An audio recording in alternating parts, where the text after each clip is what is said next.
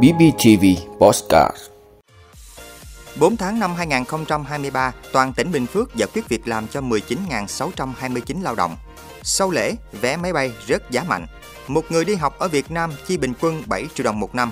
Thứ trưởng Bộ Y tế Nguyễn Trường Sơn chính thức nghỉ hưu. Bộ Tài chính đã phân loại xử lý 350 đơn tố cáo bán bảo hiểm qua ngân hàng. Hơn 2 phần 3 môi trường sống của voi bị mất trên khắp châu Á. Đó là những thông tin sẽ có trong 5 phút trưa nay, ngày 6 tháng 5 của BBTV. Mời quý vị cùng theo dõi.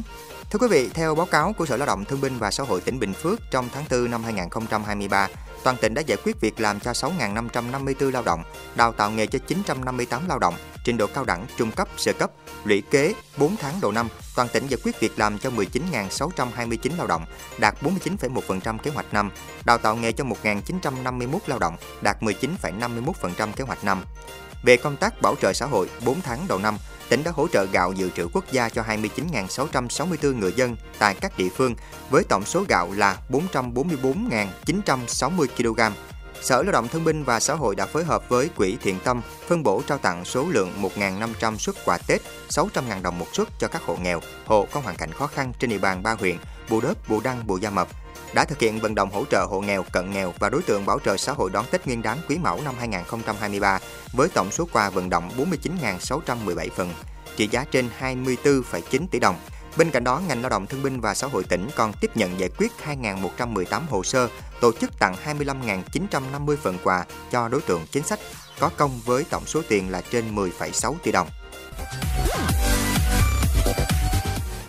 Thưa quý vị, giá vé máy bay chặn nội địa sau dịp lễ 30 tháng 4 đang được các hãng đẩy xuống rất thấp, thậm chí chỉ còn từ 90 đến 199 000 đồng một vé, chưa thuế phí. Chẳng hạn đường bay từ thành phố Hồ Chí Minh Đà Nẵng mức giá 90.000 đồng đến 199.000 đồng một vé, được Vietjet, Viettravel Airlines mở bán, nhiều chuyến bay còn chỗ trống. Trong khi đó, Vietnam Airlines, Bamboo Airways giá bán là từ 700.000 đồng đến 1,1 triệu đồng một vé. Tương tự, đường bay Hà Nội thành phố Hồ Chí Minh trung bình là 1,5 triệu đồng một vé. Mức giá này giảm gần 50% so với dịp lễ 30 tháng 4 và 1 tháng 5, khi mà có thời điểm giá vé phổ thông cắt chặn trên dưới 2,5 triệu đồng một vé.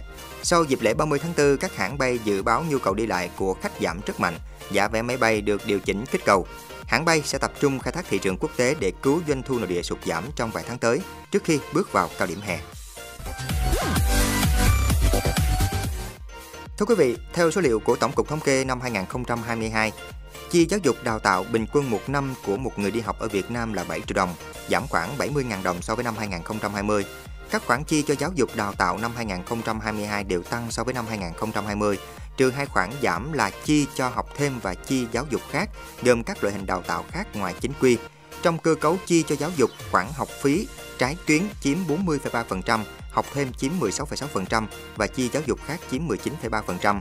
Cũng theo số liệu năm 2022, tỷ lệ đi học đúng tuổi của các cấp tiểu học, trung học cơ sở, trung học phổ thông lần lượt là 95,8, 90,5 và 77,2%. Thưa quý vị, Phó Thủ tướng Chính phủ Lê Minh Khái vừa ký các quyết định của Thủ tướng Chính phủ về nhân sự ba cơ quan, trong đó có quyết định nghỉ hưu trước tuổi đối với Thứ trưởng Bộ Y tế Nguyễn Trường Sơn, Cụ thể, Thủ tướng Chính phủ ký quyết định nghỉ hưu trước tuổi với Thứ trưởng Bộ Y tế Nguyễn Trường Sơn, quyết định có hiệu lực kể từ ngày 1 tháng 4 năm 2023. Ông Sơn hưởng chế độ chính sách theo quy định hiện hành. Ông Nguyễn Trường Sơn sinh năm 1964 là phó giáo sư tiến sĩ y khoa. Nếu theo quy định hiện hành về tuổi nghỉ hưu mới, đến năm 2025 ông Sơn mới nghỉ hưu.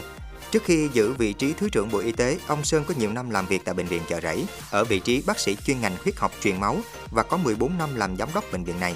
Tại Bộ Y tế, kể từ khi giữ cương vị Thứ trưởng năm 2018, ông Sơn phụ trách lĩnh vực khám chữa bệnh, phát triển y tế chuyên sâu. Đặc biệt trong dịch Covid-19, ông đã có 3 lần làm trưởng bộ phận thường trực chống dịch của Bộ Y tế tại 3 điểm dịch nóng nhất là Đà Nẵng, Bắc Giang và thành phố Hồ Chí Minh, có vai trò quan trọng trong việc dập dịch tại 3 điểm nóng này.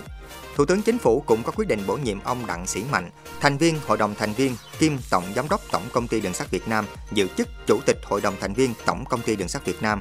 Đối với nhân sự Đài truyền hình Việt Nam, Thủ tướng Chính phủ quyết định kéo dài thời gian giữ chức vụ Phó Tổng Giám đốc Đài truyền hình Việt Nam đối với bà Nguyễn Thị Thu Hiền kể từ ngày 26 tháng 7 năm 2023 đến khi đủ tuổi nghỉ hưu theo quy định. Thưa quý vị, sau 2 tháng triển khai đường dây nóng, Bộ Tài chính kể đã tiếp nhận 491 kiến nghị phản ánh của người dân liên quan đến bảo hiểm.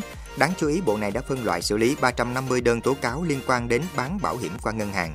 Ngoài một loạt công văn chấn chỉnh hoạt động bán bảo hiểm qua ngân hàng, phía Bộ Tài chính cũng yêu cầu các doanh nghiệp bảo hiểm tăng cường kiểm tra giám sát việc thực hiện hợp đồng đại lý bảo hiểm đối với các ngân hàng, không được ép buộc các tổ chức cá nhân mua bảo hiểm dưới mọi hình thức. Đồng thời, việc tăng cường thanh tra giám sát thị trường cũng tiếp tục triển khai trong quý 2 và 3. Thưa quý vị, voi đã mất gần 2 phần 3 môi trường sống trên khắp châu Á, hậu quả của hàng trăm năm phá rừng và thực trạng chiếm đất rừng để phục vụ nông nghiệp, xây dựng cơ sở hạ tầng. Đây là kết quả của một nghiên cứu mới. Các nhà nghiên cứu cho biết voi châu Á được xếp vào danh sách có nguy cơ tuyệt chủng, được tìm thấy ở 13 quốc gia trong lục địa.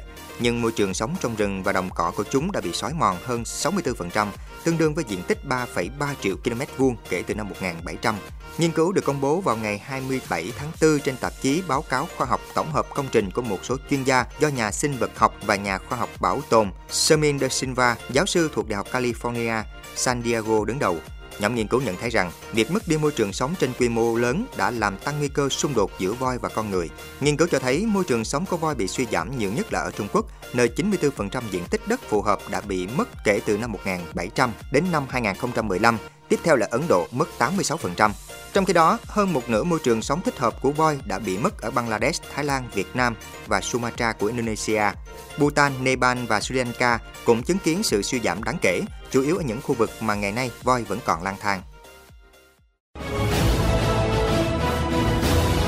Cảm ơn quý vị đã luôn ủng hộ các chương trình của Đài Phát thanh truyền hình và báo Bình Phước. Nếu có nhu cầu đăng thông tin quảng cáo ra vặt, quý khách hàng vui lòng liên hệ phòng dịch vụ quảng cáo phát hành số điện thoại 02713 887065. BBTV, vì bạn, mỗi ngày.